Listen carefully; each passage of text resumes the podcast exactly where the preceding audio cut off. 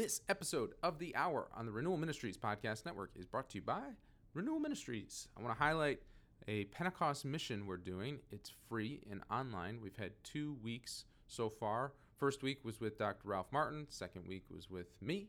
Uh, Ralph talked about baptism of the Holy Spirit. I talked about uh, the game changer, the Holy Spirit's role in evangelization. Next week, June 6th, Sunday, June 6th, is Peter Herbeck, and following after that is Dr. Mary Healy. If you missed the first two weeks, no problem. You can go to the Renewal Ministries YouTube page to watch the replay.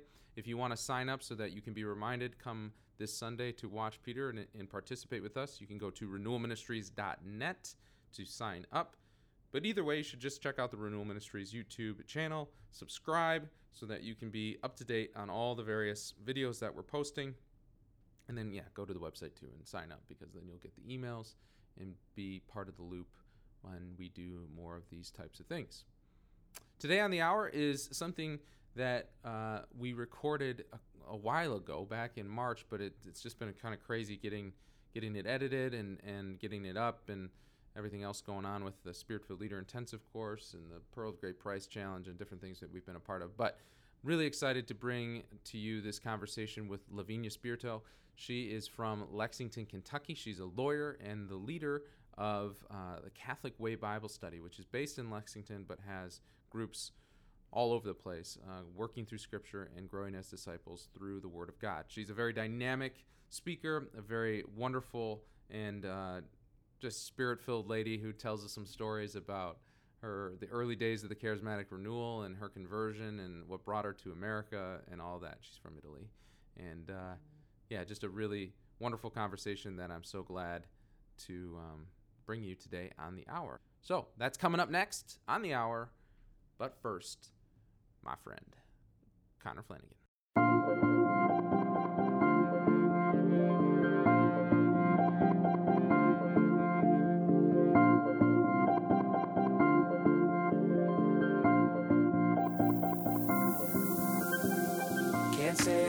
All right, I'm here with Lavinia. Lavinia, welcome to the hour.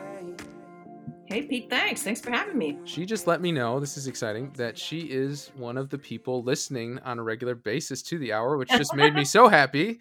And I was like, oh, you're the one who's listening. That's fantastic. So uh, I'm just glad to, to have you. And we, we've known each other for a while now. I've always been inspired by what the Lord has done in you. And I'm just excited to, um, yeah, just have a conversation today about your life, what the Lord's done in you, and what He continues to do through you, and what you see Him doing in the church. Let's start here, if you don't mind. I'd love to kind of go backwards a little bit.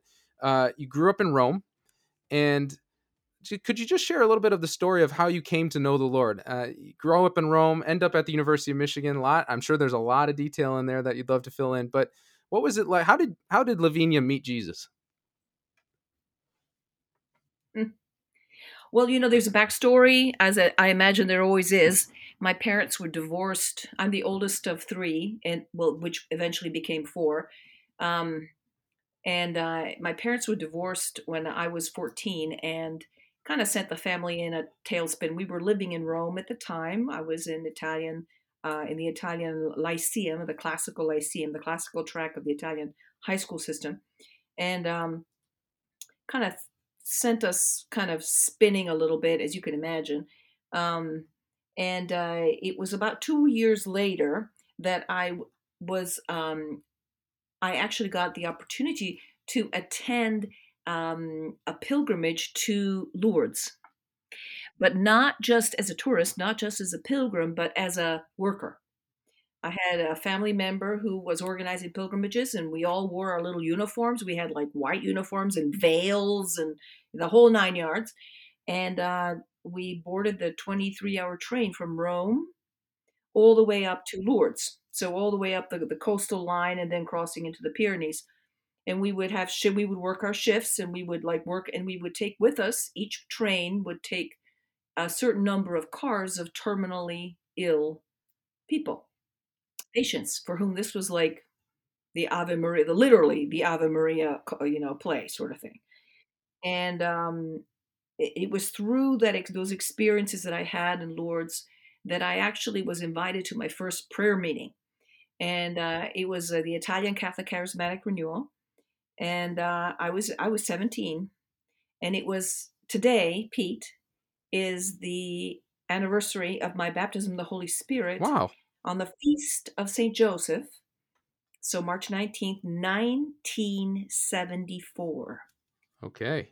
So please don't. I'm do not very good at math, so you don't need to worry about that. Yeah. long, long 29 ago. years ago. Wow, that wasn't so bad. Yeah. you, you were not even in God's Yeah, pocket, is what I'm not, trying to no. tell you. you were not, but um, but so it was a long time ago. But it was, um, I think, a part of God's mercy that I was, you know, I was in a convent school. I mean, I had nuns all over the place. We had great sort of Catholic formation, although it was more about the rules and not so much who the person was or why we're doing this. And um, and I'll never forget being invited to this prayer meeting and and at the end of the prayer and it was wonderful. It was praise and worship music and just things that an italian teenager at the time was not familiar with especially attending a convent school etc and um, at the end of the prayer meeting they said do you want us to pray over you? And i'm like sure. And so they prayed over me they laid hands on me. Um, i received the, the the holy spirit. All i can say is i already had him but he came in there and just kind of stirred things up you know as you will. And um, and it was a transformational moment for them and i've never been the same. I mean everything that you hear about people um, kind of coming more into touch with the power of the holy spirit the anointing of baptism and confirmation all those things became concrete or as concrete as they can be in the life of a 17 year old sort of you know spoiled brat teenager roman teenager who thought she was too cool for school you know?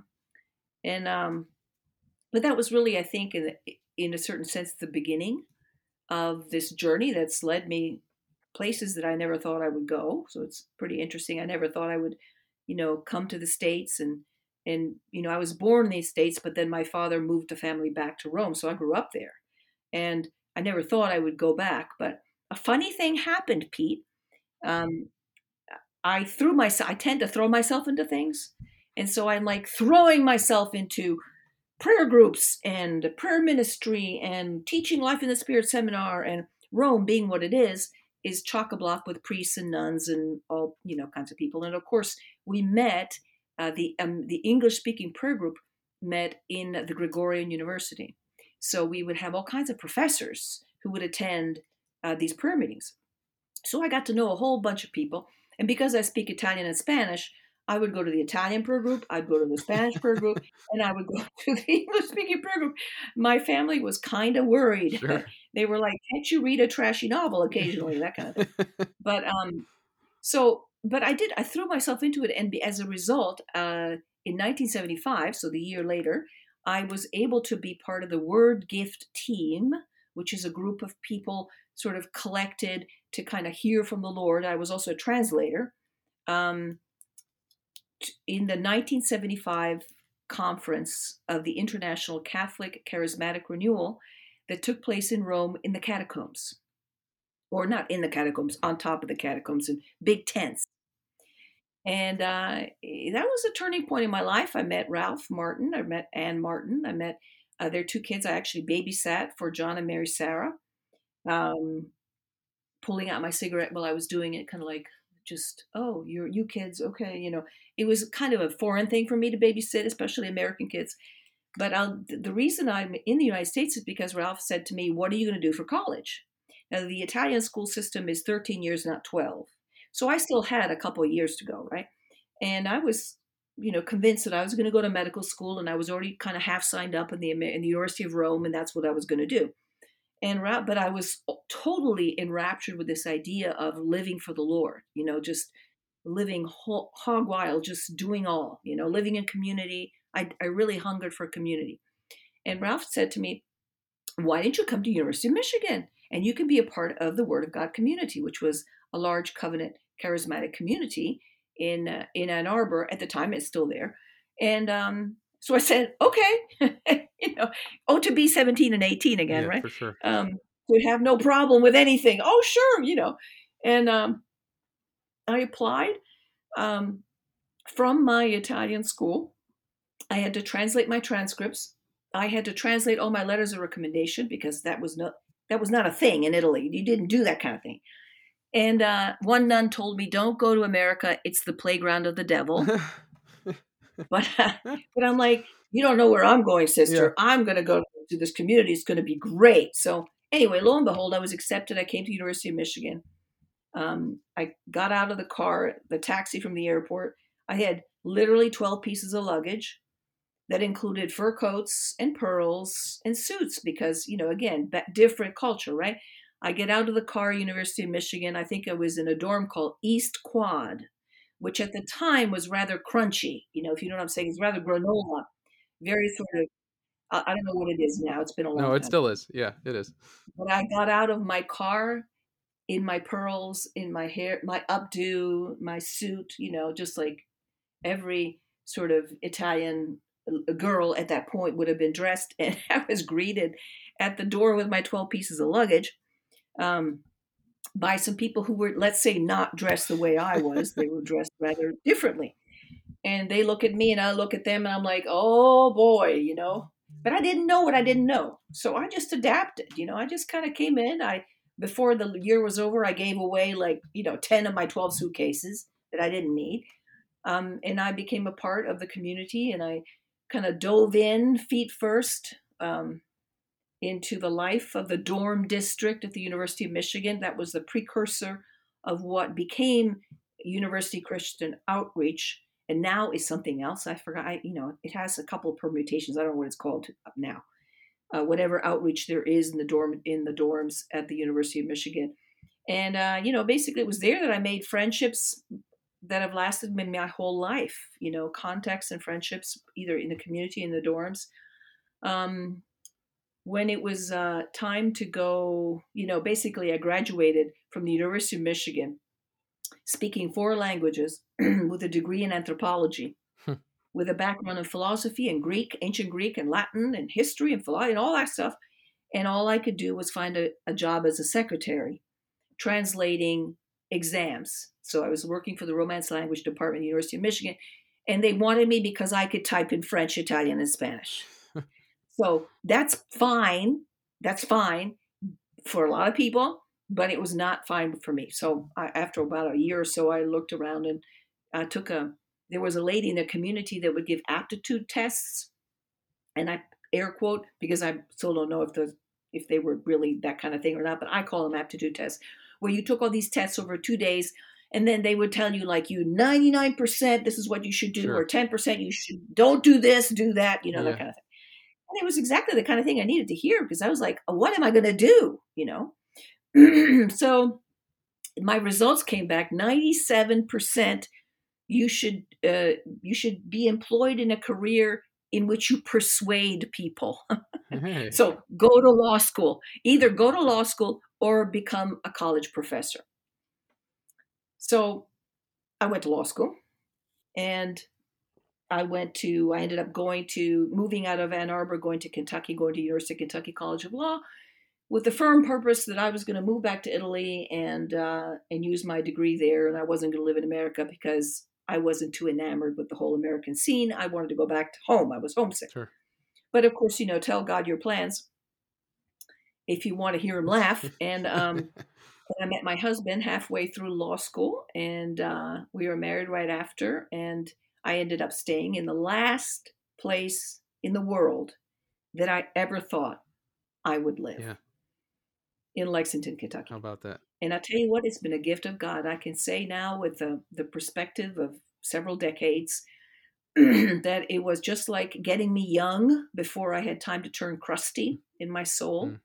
and in my habits and uh, putting me through five years in the community where I received teaching and mentoring and accountability and shaping and all that we they, they had great courses about one course was was entitled emotions can you trust them?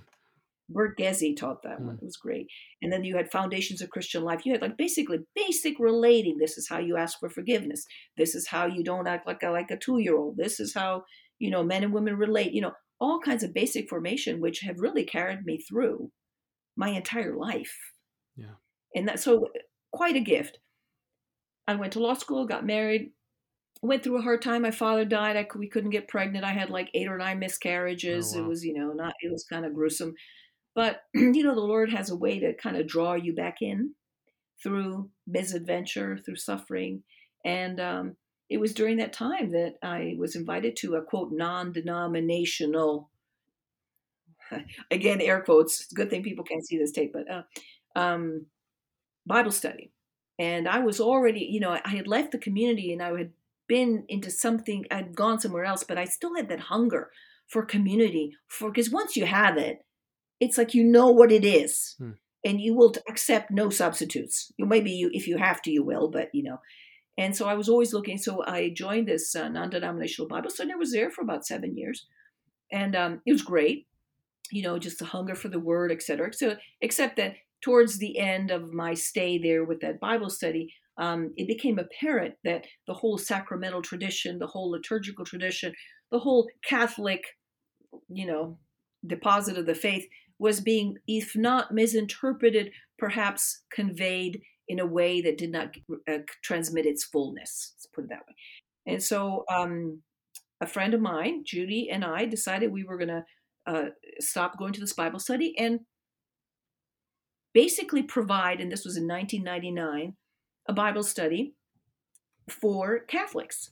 Because lo and behold, the largest group of people who participated in this so called non denominational Bible study was Catholic. Wow. And this was at a time when we were told, oh, Catholics, you can't have them study the Bible.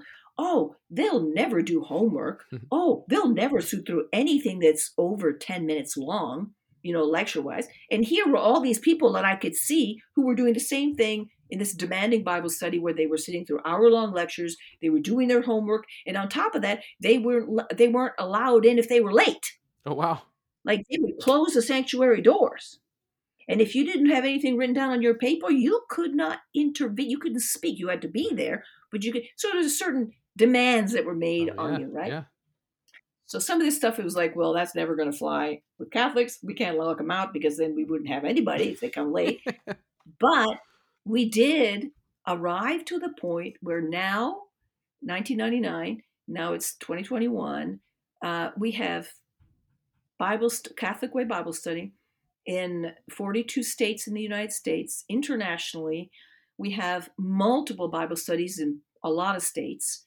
And our mothership, you know, the morning Bible study that we started with with 50 people back in 1999 is now routinely, well, in non-pandemic times, obviously, uh, around 300 people every Thursday morning. Amazing. And um, that's it goes to show that you know if you if you pres- if you listen to the Lord and you do what you think He's asking you to do, you don't have to gyrate and sit on chairs and and offer donuts and bribe them to come and and keep things short if you give them what uh, the Holy Spirit wants them to have and what they're hungry for, but they don't know, they will they will come back. Yeah. And they kept coming back and they kept coming back. Originally, it was entitled, the name of the study was Catholic Women's Bible Study. Because I'm like, well, Thursday morning, who's going to come on a Thursday morning, right? I mean, you know, there's no no pronouncement on anything else, right? But lo and behold, we had men coming in after about a month or so. We had men coming in, sneaking in during lecture time, turning their chairs around, sitting in the back, listening to the lectures, and then turning their chairs back around and escaping as soon as the lecture was over. So there was a there was from the beginning an appeal to both men and women for this study. Yeah. Too much so that our bishop, who who was sat on our board, said, "Now you have to stop calling this Catholic Women's Bible Study. We got all the stationery so we have to keep the W. Why don't we call it Catholic Way Bible mm. Study? And that's how we start. So that's kind of the makeup of most of the groups across the nation are evenly divided, men and women, whether there's night studies or morning studies or you know day studies or whatever. So it's been really, it's been a privilege to cooperate with the Lord. Yeah. In His work. Incredible, incredible, just journey the Lord took you on, and I want to if if we could, I'd love to break out a couple of different pieces of it because that was that was a good kind of overview of what makes you you. And I, I definitely want to talk about Catholic Way, but let's go back a second to at basically 17, 18. You're mm-hmm. captured by the Lord. Your heart is drawn into His. Mm-hmm. You're baptized in the Holy Spirit, and I had no idea you were actually at the 1975. I mean, this is a pretty famous moment in the charismatic renewal. I mean, Ralph has a very famous prophecy that came out at that time. Mm-hmm. I mean, mm-hmm. there's a there's a lot there. that happened. Do you have any other mm-hmm. recollections of what that that conference oh was gosh, like? yeah. Yeah. Oh, are you kidding? It, I, it, it's still seared in my memory. Uh, it was kind of organized. You know, it was at the very beginning of the big conferences. Sure. So not too many people really knew what the heck was going on. Okay.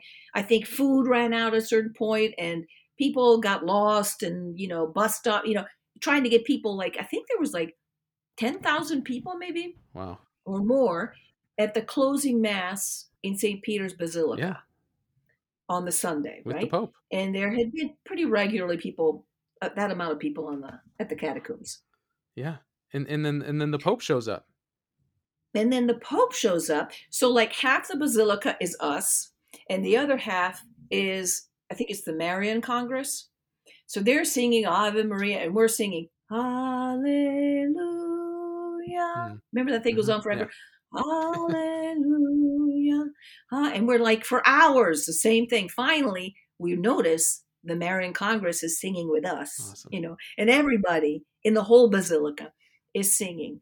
Hallelujah. Hmm. you know and it was so hot. People were passing out left right and center. It was really really hot. And but i was 17 18 what do, how did i know? I had like uh, gary Soromic, the the manager of renewal ministries at the time he i think he was in charge of corralling me and he would tell me just sit over there and stop it you know that kind of thing. Quit fooling around. Quit messing around. Quit trying to wander around you know that kind of thing.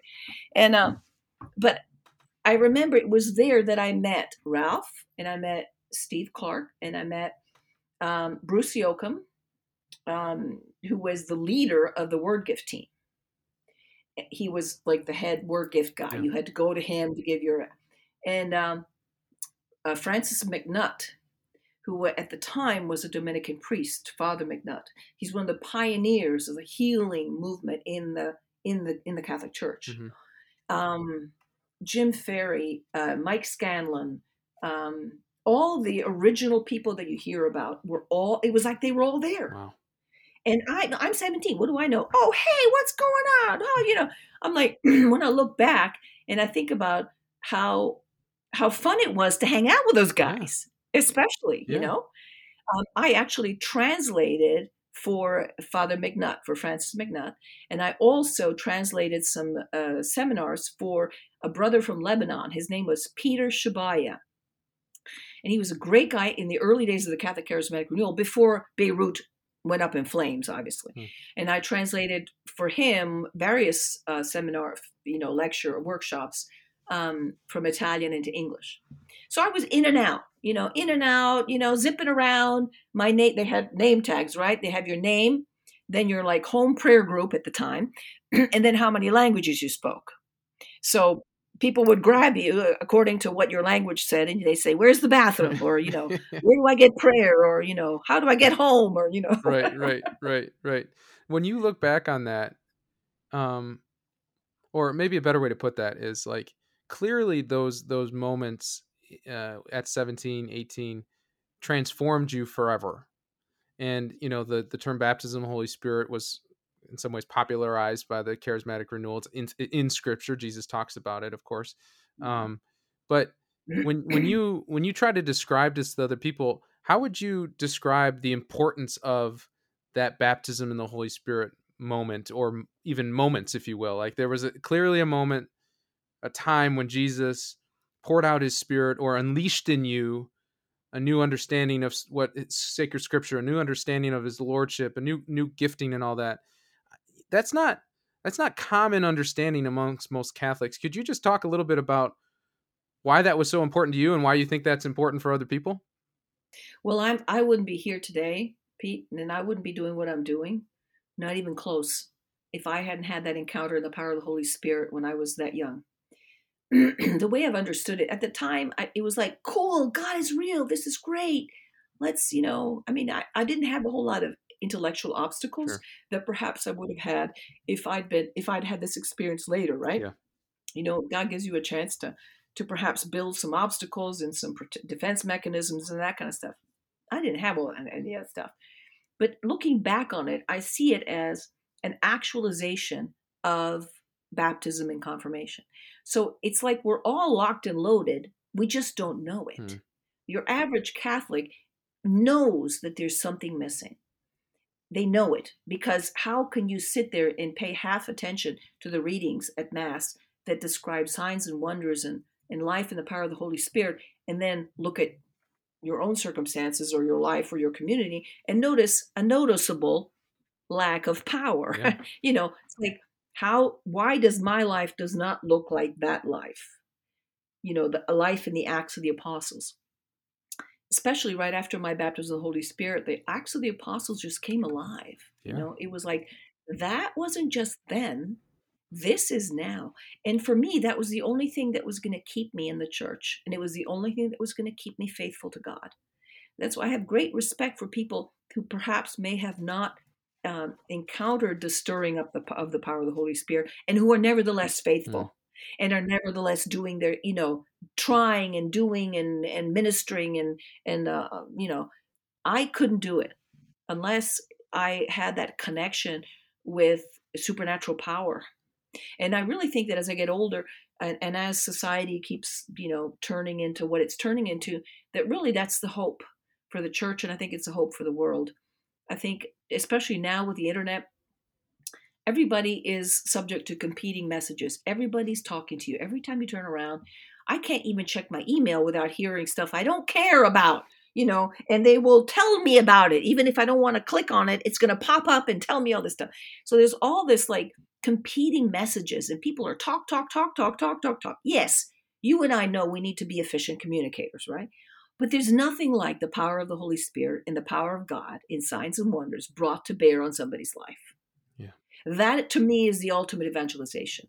And that is what Paul meant when he said, you know, that we need to yield to the building, edifying, charisms of the Holy Spirit. So it's not only that I've taught CCD and I've taught eighth grade and I've taught confirmation class, and you put those poor kids through the ringer and they don't know what's going on because all they do is they tell you about the seven gifts of the sanctifying gifts of the Holy Spirit, which is are important, right? It's how you grow in sanctification. So those are for your holiness. But holiness is not the only part of the Christian life. The reason you're holy is so one, you'll see God, but two, so you will go and evangelize the world and change the world and and and be God for the world, be Jesus for the world. So two things: holiness, that's the sanctifying gifts of the Isaianic gifts, the only gifts they ever tell you about in uh, in confirmation prep. And, but there's also what do you do now that you're growing in holiness? Well, you use these other gifts which are given to you for the sake of the building up of the body. And those are the charismatic gifts in 1 Corinthians 12 and so and so forth. But the two have to be connected, yeah. right? There's that Ephesians 4 paradigm, right? There's teachers, shepherds, pastors, evangelists, um, apostles, apostles etc., yeah. right? The whole we've lived for hundreds of years in a church which only expects us to be shepherds and pastors and teachers. But the apostles and the prophets, where are they? Right? We, so I find it in a certain sense the baptism of the Holy Spirit is a way to reintegrate the Ephesians 4 paradigm, whereby we are reaching the entire community, we are reaching the entire person, and we're doing it without any apologies. Hmm.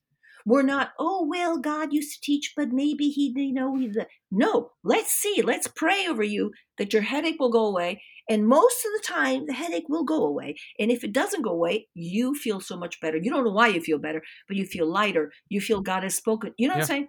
God always acts, He always intervenes. We're just too timid and too shy and too, unfortunately, ill formed, I think, as Catholics, or ill informed to know that we too have the power through baptism and confirmation mm. to be a light and salt of the earth. Yeah, amen.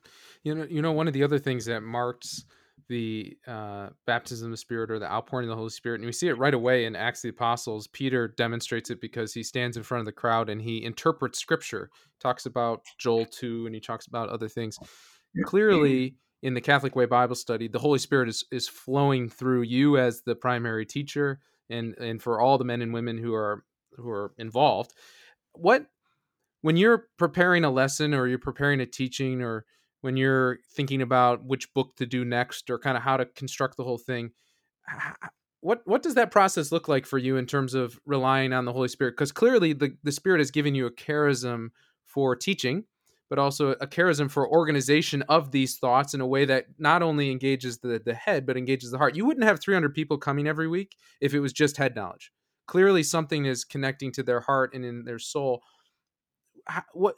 How would what would you attribute that to, other than the obvious answer, the Holy Spirit? But like, what does that look like in you as you navigate and try to discern what the Spirit is saying to the Catholic Way Bible Study? Well, you know, the first thing is I have an amazing team. Mm. We we not only have lectures, we have discussion groups, and we have leaders of these discussion groups, and we usually typically do a whole school year. So we have we meet twice a week. The leaders meet the fir- on the first day to go over their lessons, to pray together, to have praise and worship, to minister to one another, to do administrative things, and then we meet. But we come on Thursday morning or whenever the study is locked and loaded, prayed up. We've been through our lesson. We've had we've answered our you know crossed our T's and dotted our I's sort of thing.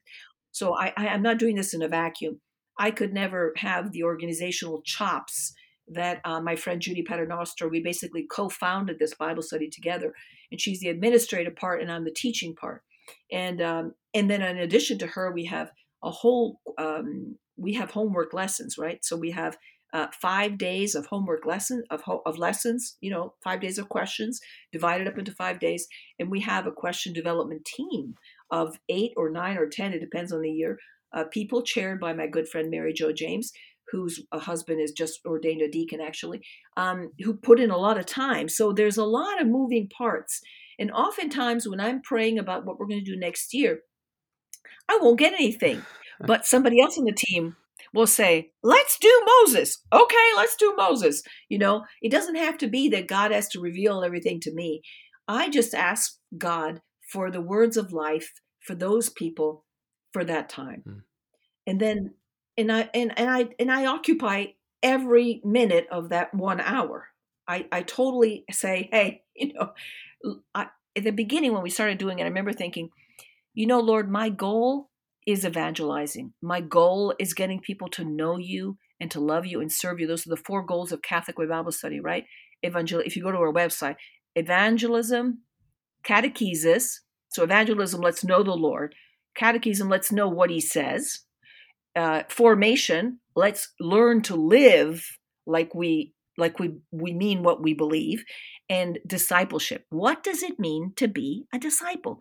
To one who's being continuously taught. That's the definition of a disciple both in hebrew and in greek right? So uh, it, it, I, I say that to say there's a lot of moving parts. All i want to do is heal the sick, cleanse the lepers, deliver. I mean, I want to do the evangelical mandate. And if I can do it by teaching a Bible study, praise God. If He wants me to stand on my head and look stupid for an hour every Thursday morning, I'll do that too. I mean, you know what I'm saying? From the very beginning, I had to kind of let go of the fact I'm teaching. Well, okay, I'm teaching. I'm teaching because this is a good vehicle that God is using. But if He will use something else, I need to be available for that too. You know yeah, what I'm saying? Absolutely. It's not about, you know, my knowledge or anything like that. Come to find out, you know, uh, eight years of Latin and five years of classical Greek and philosophy and history of art and a degree of anthropology and a degree in the law don't hurt. Yeah. They don't, they, they've actually come together to create this, pa- and also, you know, speaking languages, etc. So it's created a sort of a unique um, delivery system. But my main point is okay, get a load of what God says today and are you is your life changed? And if it's not let's pray. We have an opportunity after lecture for people to receive prayer ministry. Right. and we always do that. You know we're always available. We've prayed with people who were dying in the hospital. We pray you know i want it to be not only this academic exercise i want it to be something that people know that they can rely upon us to accompany them not only through the, the, the formal structure of the bible study but that we're forming a community Well, that's incredibly scriptural, right? Like when St. Paul talks about his method of evangelization, it was to proclaim the word and let it be accompanied with signs and wonders to confirm the word, right? The the, the expectation is that there would be supernatural Mhm. movement of God, even if the supernatural movement of God was quote unquote only faith being born in someone, which is still supernatural, but there was an expectation Yeah. that we don't just deliver a message and leave it at that. It's a deliver a message that then comes with decision, that comes with an opportunity to respond. And I I just think it's what you just said here. Should be like cross stitched on a pillow or something. It says, you know, you wanted the words of life for those people at that time. That's just that's just like a every disciple should long for that in every moment of their life not when they're on a stage only but when they go into the grocery store when they end up at the law firm to, to, to be lord give me the words of life for these people at this time i mean am i right i mean that just seems like such a profound way to understand living as a disciple that's my prayer no matter what i do mm. no matter where i do a lot of speaking i used to do a lot of speaking i used to do a lot of traveling let's see what happens on the other side of this but I my that was always my prayer. It was like, Lord, I prepared this, you know, this little thing, whatever it is, you know, I have my little talk. But if you want me to throw it away and talk about something else, I need to be available to do that. I can't be so in love with my content and my research and all these nifty things that I found out that I ignore the prompting of the Holy Spirit, right? Mm. And that's and that's you know, I I do have to say one thing. I, I owe Father Francis Martin the first part of what I said to give me the words of life. Mm. Father Francis Martin was uh, one of my main people that I met in the conference in 1975. He was in his prime. He was up there making announcements in five languages. He was like almost falling off the stage when he was preaching. He was crazy. He was he just made such an indelible impression on me. And one of his main things, one of his main sayings was, "Ask the Lord to give you the words of life."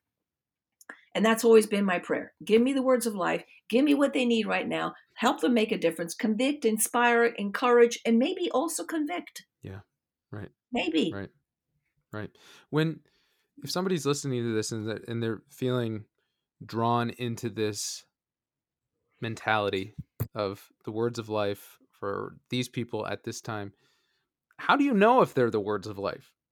Like what, what, what is it just you say them and see what happens or like how have you learned to be able to discern that oh wow this these are the words from the Lord. This is what he's asking me to say at this time or conversely nope that he doesn't want me to say that and I I should go a different direction. you know? Like how how how have you how have you navigated that? Well, sometimes I've found I found that I will um I will get going and once I get going, it's like I get wound up, you know, and and I can't really speak by standing still. I have to walk around. So once I start walking around, and I and I and what I usually do is I have my notes; they're all prepared. I got all my lectures all typed up. It's at the podium, and I get so excited, and I'm over here talking to this group of people because the Lord is drawing me towards them. But I end up I end up marooned over there without my oh, notes, you know. I'm sure that may have happened to you. I don't know. It happens to me all the time. And finally, I'm like, you know, Lord, give me just bring to mind the things that I prepared that you want me to say. And if you want me to say something, sometimes I'll be saying things and I'm like, wow, that sounds pretty good. I could never, I mean, sometimes it's so cool to hear the Holy Spirit speaking through you, you know, mm. and you just have to have a sense of humor about it, you know, and say, oh, thank you, Lord. This is great you know, let's do it again. But I'm not going to dwell on that moment. You know what I'm mm-hmm. saying? I always try. I'm always careful to give glory to God. Yeah, amen. You know, have you found that the, the, the what you just described in terms of being on the stage and, and pre- preaching in different ways has that translated into everyday life? Have you found that that that similar approach of words of life for my neighbor or for my daughters or for whatever? Oh, I'm getting marooned over here, but I need to be drawn back over here. Lord, I'm just trusting you. Has that also applied to just the yeah. everyday life of your discipleship? Yeah. as you get older, especially as you continue to walk and you try to be faithful. For me, the big uh, revelation was, of course, the depth of the charisms of the gift of the Holy Spirit. Because in the end, what we're asking the Lord for are is a gift of knowledge, is a gift of wisdom, it's a gift of faith, it's a gift, perhaps, of miraculous speech. It's a gift of discernment of spirits. It's um, you know, for God to give you a word of knowledge for that person, or uh, you know, especially prof- prophetic insights. Hey, would it make sense to you that you know I've been trying to act, to practice that to kind of be in a store with somebody and and maybe say something completely off the wall that doesn't they have no idea what I'm talking about. But God has even used those instances in which I said, "Oh well, I'm sorry. I look like a crazy person, but I'm trying to hear from God. And half, and most of the time, they're like, "What? Tell me more." And so, whatever whatever is lacking on my side, God always makes up for it. Mm, You mhm. know, if you're available and you're willing to look stupid or look uninformed or look uh, like you're slightly off, um, which you know we have a horror of, that as moderns, right? We we don't want to look stupid. We want to look put Right. together. We want to sound like we know what we're talking about. But half the time, it has to do with being fools for Christ. You know, and being fools for Christ means being ready to step in and say, hey, uh, does the date? I've been praying for dates because I think nobody is reached more than somebody who's hearing their own birth date from you or from me or their street address or their, you know, whatever it is, you know, some kind of specific word for them that I could not know, but God does. And that opens more doors than almost anything else because God is basically reading your mail. I'm just the mail carrier. I'm just saying, oh, does this make sense? You know, that Yeah. kind of thing. And like I said, it's hit or miss. Sometimes you have that accurate word and, and it's amazing. But even when you don't, it's still amazing Hmm. because you're trying to come in there uh, representing the Lord, and the Lord never misses. Yeah. You might miss, I might miss, but He never misses. Right. Well, and and clearly that that confidence of who you are in him is not dependent on the fruitfulness of a word delivered or not. Like you No. you are rock solid in the fact that Jesus loves you. He's given his life for you. He's given his life to you. You're filled with the Holy Spirit. Mhm. All, all of those things establish a foundation, kind of an unshakable kingdom, right? Where it doesn't matter whether or not you look foolish. It doesn't matter whether or not when you say something, everybody writes a wonderful affirmation for it, or you hear crickets. You know, it does that. None of that is what you're deriving It your identity or um, value from. Mhm. Amen. I mean, because the minute that happens, you're toast right, right. because we're fallible. You know what I'm saying? Why why on earth would I rely on anything other than the Holy Spirit, who has a hundred percent, uh, you know, hit Yeah. record? That's such a good point.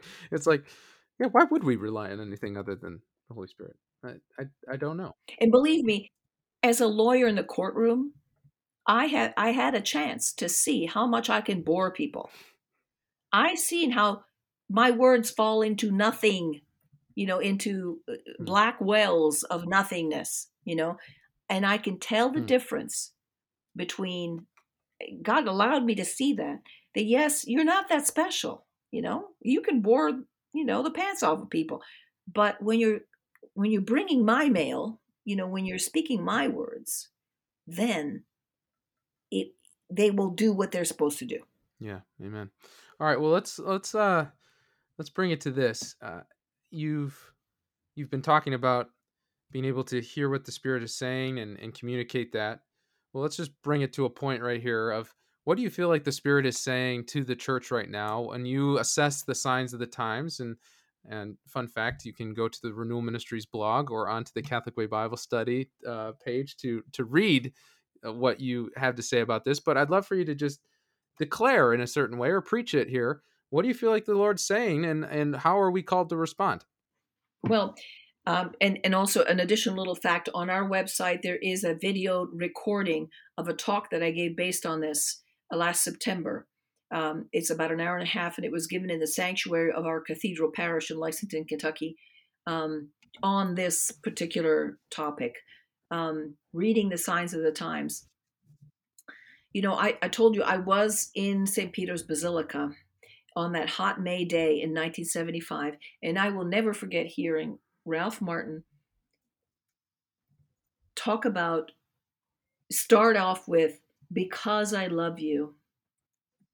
You know, that's how his prophecy begins. Because I love you, and I want you to know that you know structures that you are relying on are never are not going to be there. Hard times are coming, and for a long time, I remember even in the community where we were, there was that kind of tenor of get ready. There was Mike, uh, Father Mike Scanlan uh, giving similar prophecies. There was the, the sense of urgency, of immediacy, right?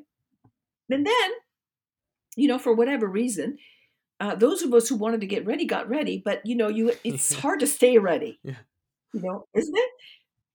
It's hard to kind of stay at that pitch, and finally, life takes over.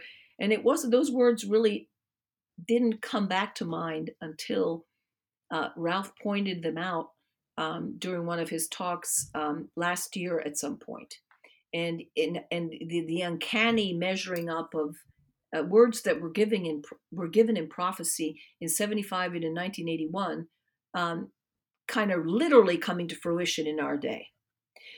I remember thinking when i was 17 and i was hearing these prophecies i was thinking oh well that's really going to be awful for the people who are going to be there at the time. But it won't be me because you know i mean when is that going to happen? You know? When i'm ancient or maybe when i'm dead? You know that that won't happen. You know a young person thinking and then finally, all of a sudden, I'm like, holy cow, this stuff is happening now. The stuff that I thought was never going to happen is, in fact, happening now. So, what's happening now? The world is, is having the veil thrown off of itself to show that the worldly system that's not based on the kingdom of God is bankrupt. And it's bankrupt in so many ways and we've seen that you know i mean like you know i don't want to gild the lily i mean so many people better people than me have said have spoken about how 2020 was an opening of the eyes of people towards the weaknesses in the political structures, in the economic structures, in the social structures. Defund the police? Really? Come on.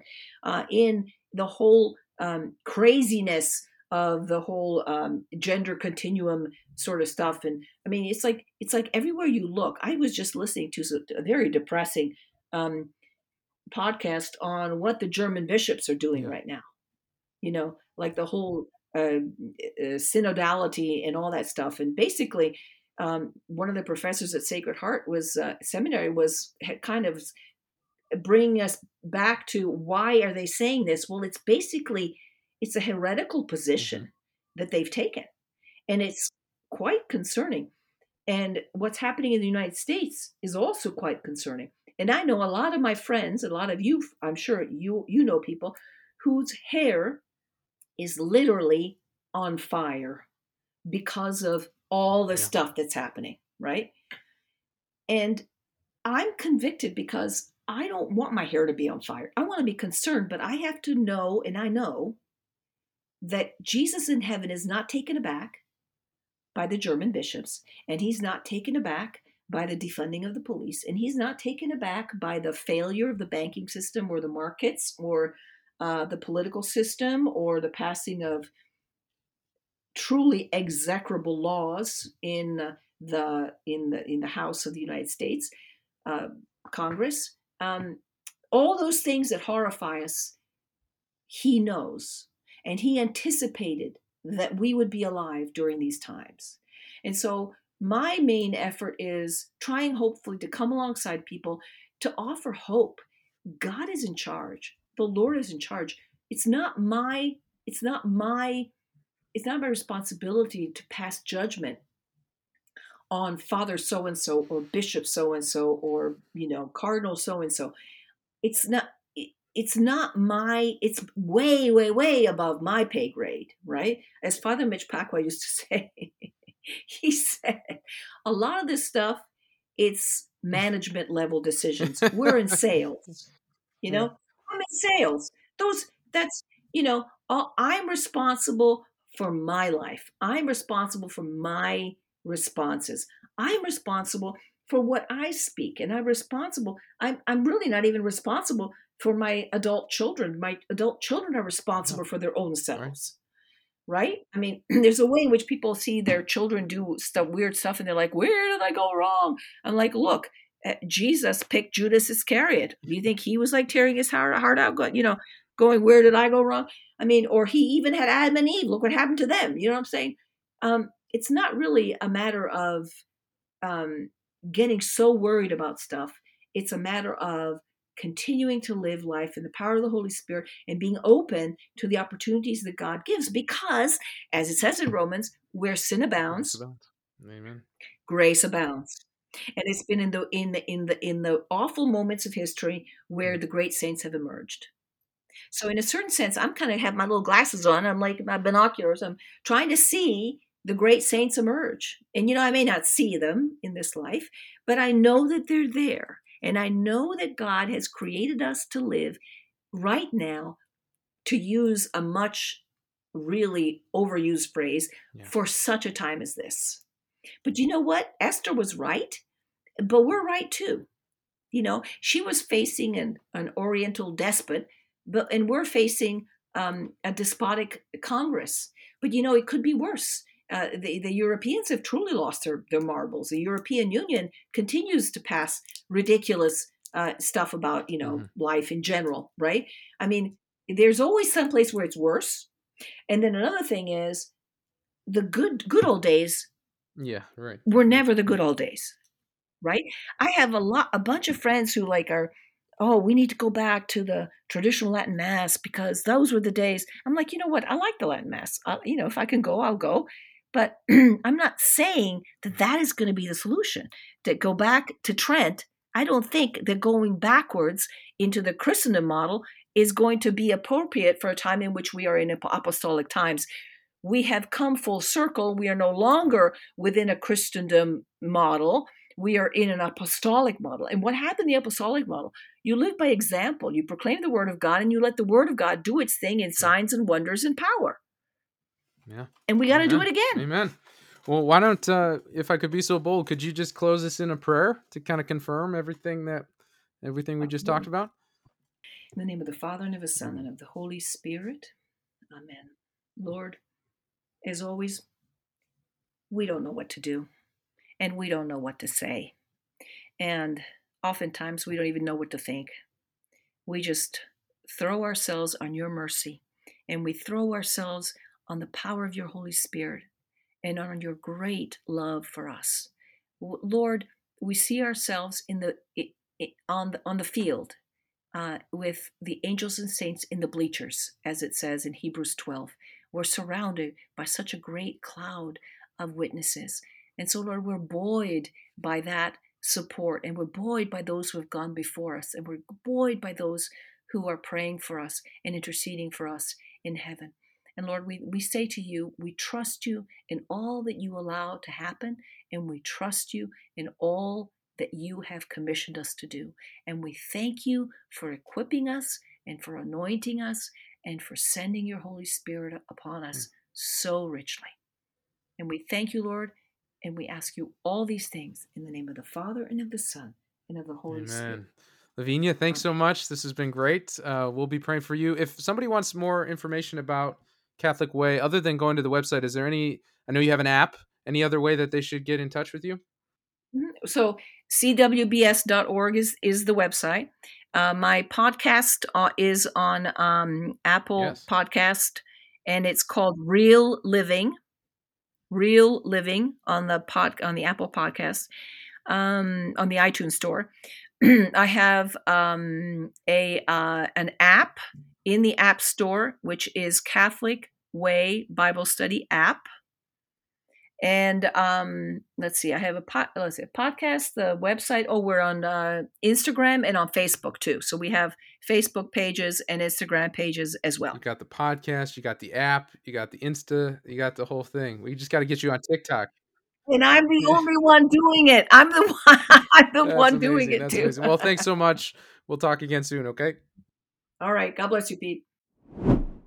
All right, that was the hour with Lavinia. It was great. Check out Catholic Way Bible Study. Download their app. Stay in touch with what they're doing.